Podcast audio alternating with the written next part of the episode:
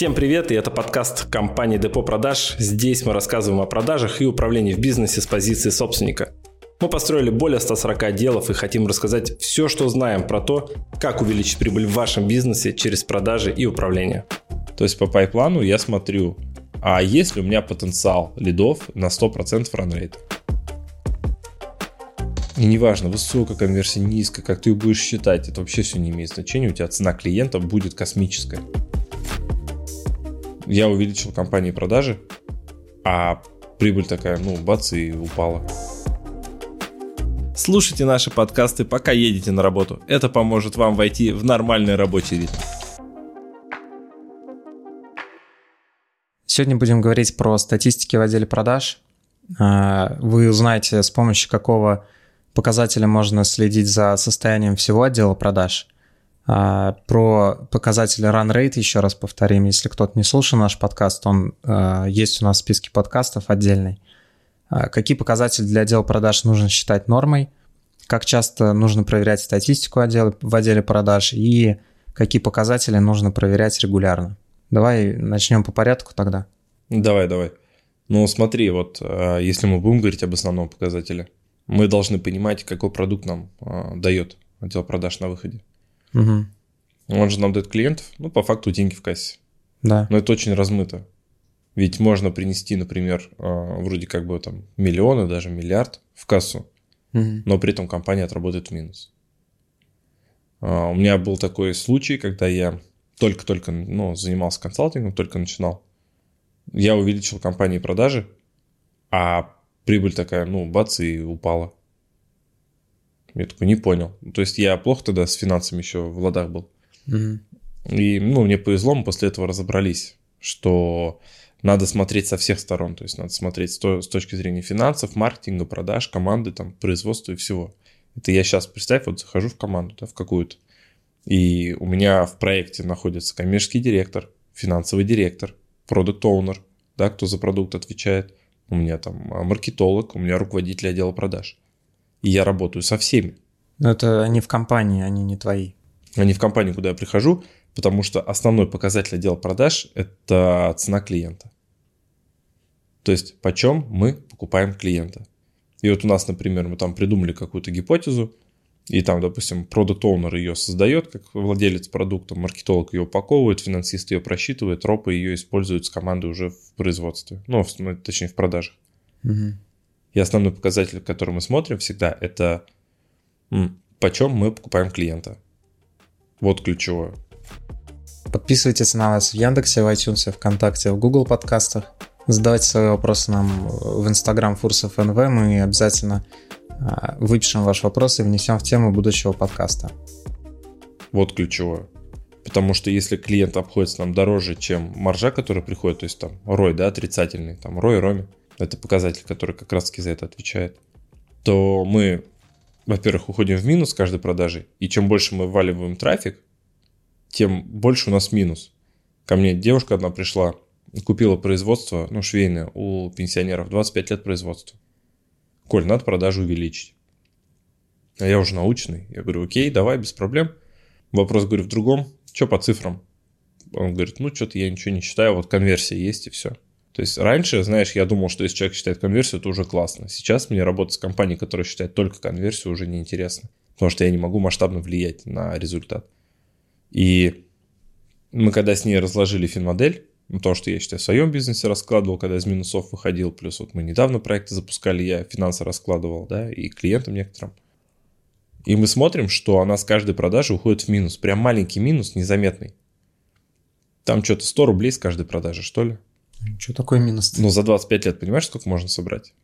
А, если и раньше так было. Ну, то есть, но получается-то в чем фишка?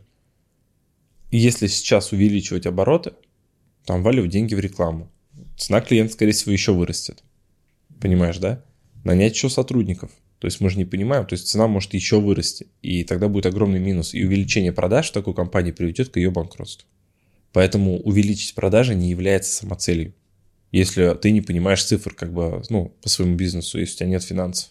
И когда ну, я сейчас захожу, я всегда смотрю цифры. Я говорю, почем мы покупаем клиента? Какая для нас цена допустима покупки? Считаем мы эту цену клиента или не считаем? Понимаешь? А из чего она складывается? Она складывается из цены трафика, то есть почем мы лидов купили, и с какой конверсией мы этих лидов смогли преобразовать в действующих клиентов. Вот цена. И понимаешь, когда мы упираемся только вот, ну, там, есть же принятые э, для просчета статистики.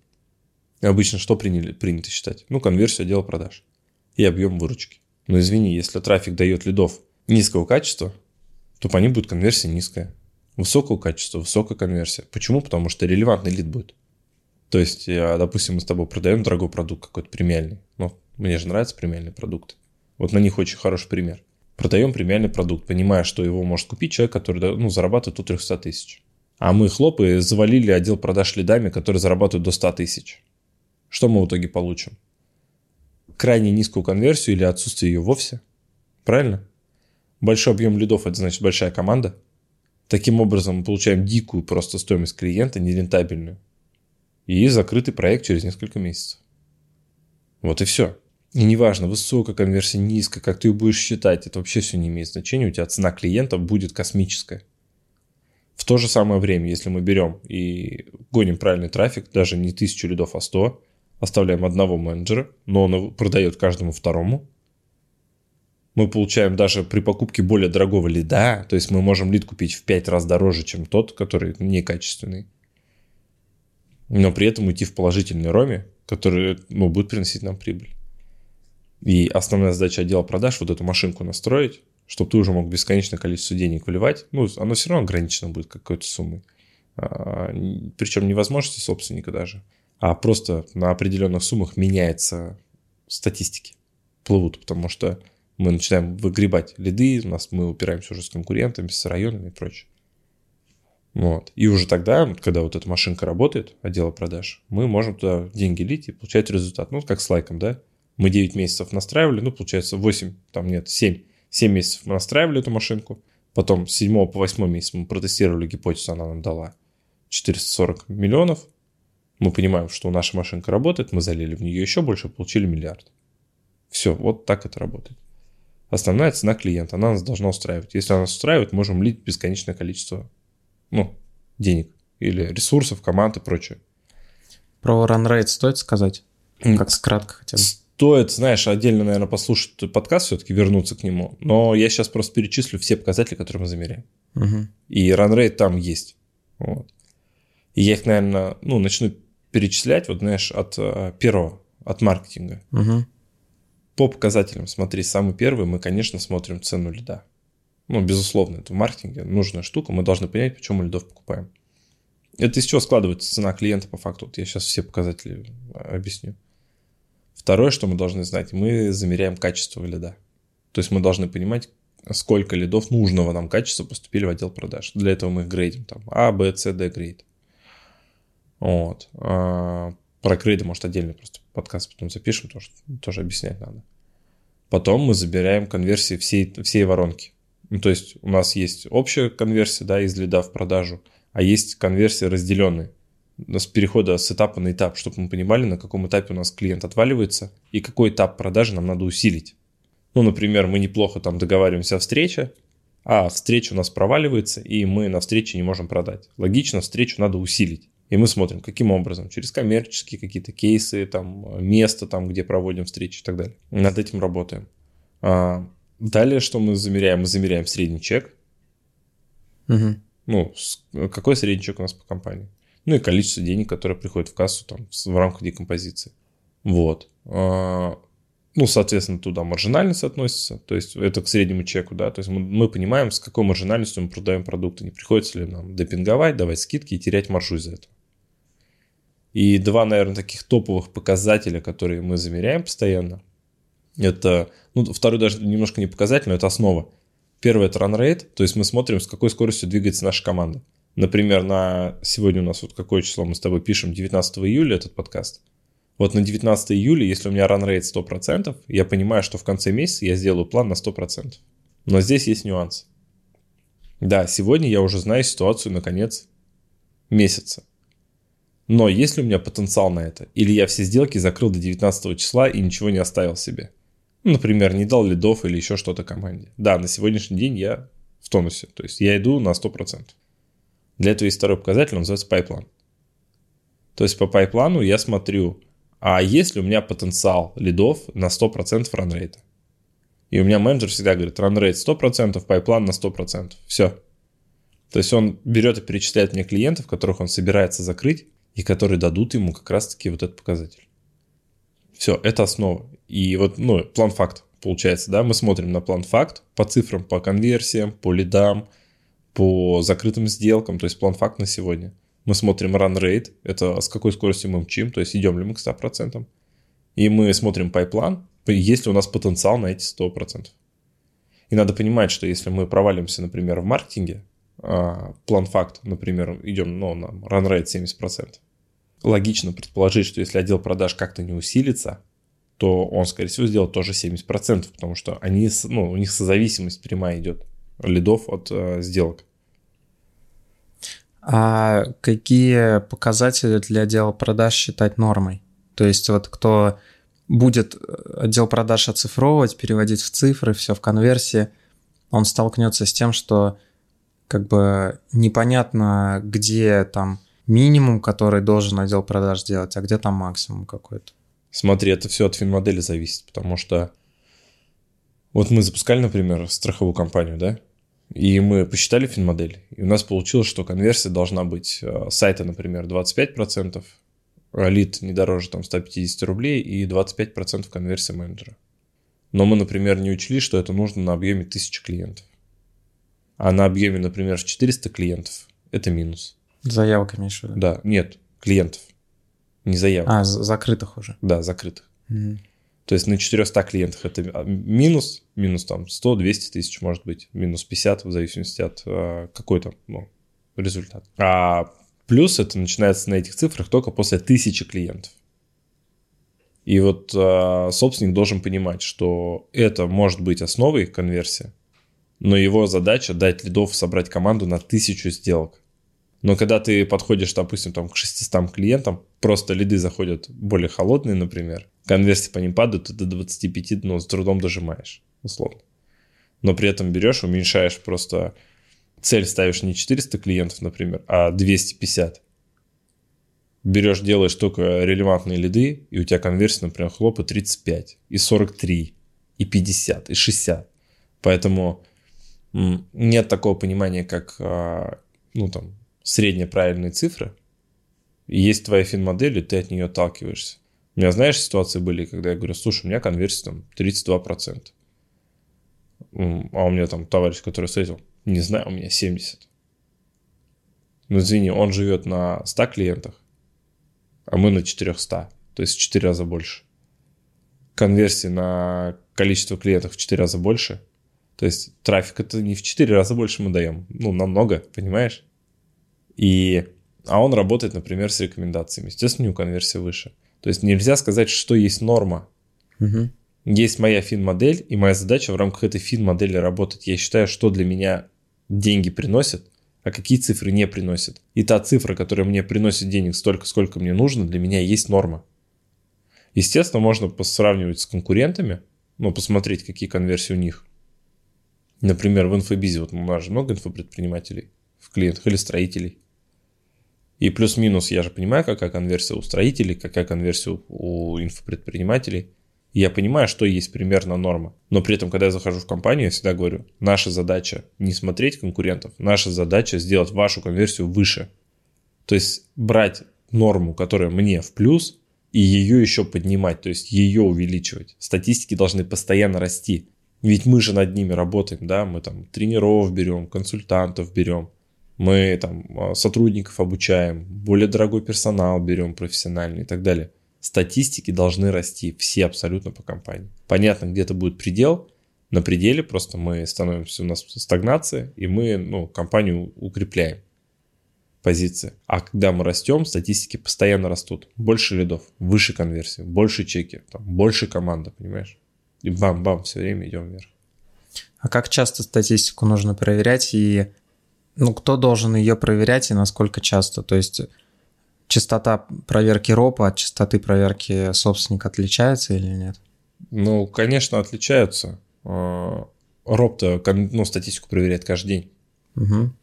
То есть он каждый день смотрит а, план факт, run rate, ну, run-rate, pipeline каждый день. То есть... Вечером или утром? Слушай, может, и с утра, и с вечера. Его задача руку на пульсе держать.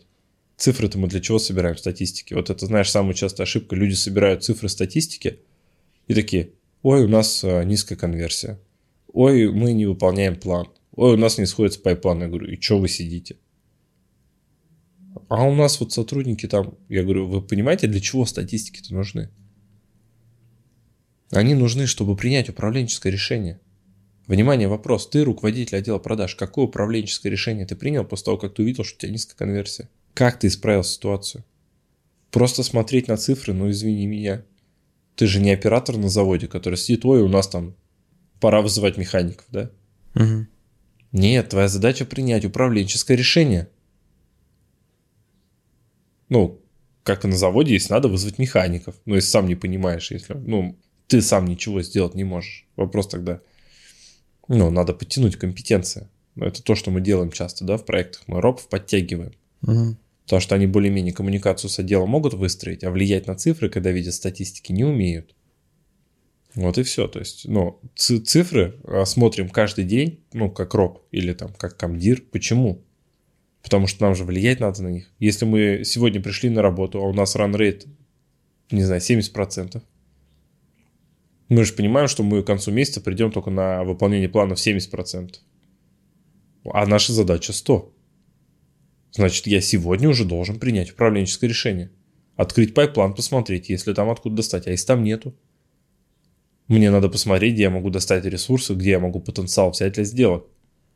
Представь, мы сидим в лайке, у нас там план 222 сделки до конца месяца. А у нас э, pipeline только на 200. Потенциала нет еще на 22. А позвольте, 22 сделки по полтора миллиона, это как бы, ну, приличная сумма. Угу. И вот мы сидим, этот потенциал в базах достаем, там смотрим, откуда кого перекинуть, кому, конечно, мы ищем, мы рыщем. И в последний день мы вот эти 20 сделки в последний день закрываем. Мы просто там, ну, просто вспотели все, понимаешь? Но это работа ропа. А собственнику как часто проверять? Раз в неделю. Ну, смотри, опять же, давай так. Какому собственнику? Ну да, какой масштаб? Да, какой масштаб компании? Есть собственник, который будет раз в месяц это смотреть. Есть который раз в неделю. Есть тот, который будет раз в неделю, но он будет смотреть только два показателя. Объем выручки, цена клиента. Все. Все остальные показатели для ропа или комдира. Понимаешь, да? А почему run-rate и пайплан не для собственника? А он не будет же погружаться в количество клиентов, какие там клиенты, на какие суммы они закроются. Он же не будет э, рассказывать сотруднику, как ему этого клиента довести до сделки. Ему что важно понимать? План факт, по объему выручки идем? Идем. Ранрейт по компании положительный? Ну, ладно, да, по компании. По компании. Угу. Положительный. То есть он будет смотреть не ранрейт отдела продаж, а по компании, потому что, представь, у него отделов продаж может быть 5. Угу. И он просто скажет, ну, даже если он посмотрит ранрейт, он скажет, что у нас по ранрейту по отделам продаж. И все. Но он уже по плану не будет смотреть. Угу. Потому что он не будет погружаться в это все. Давай подведем итог какой-то теме про статистики.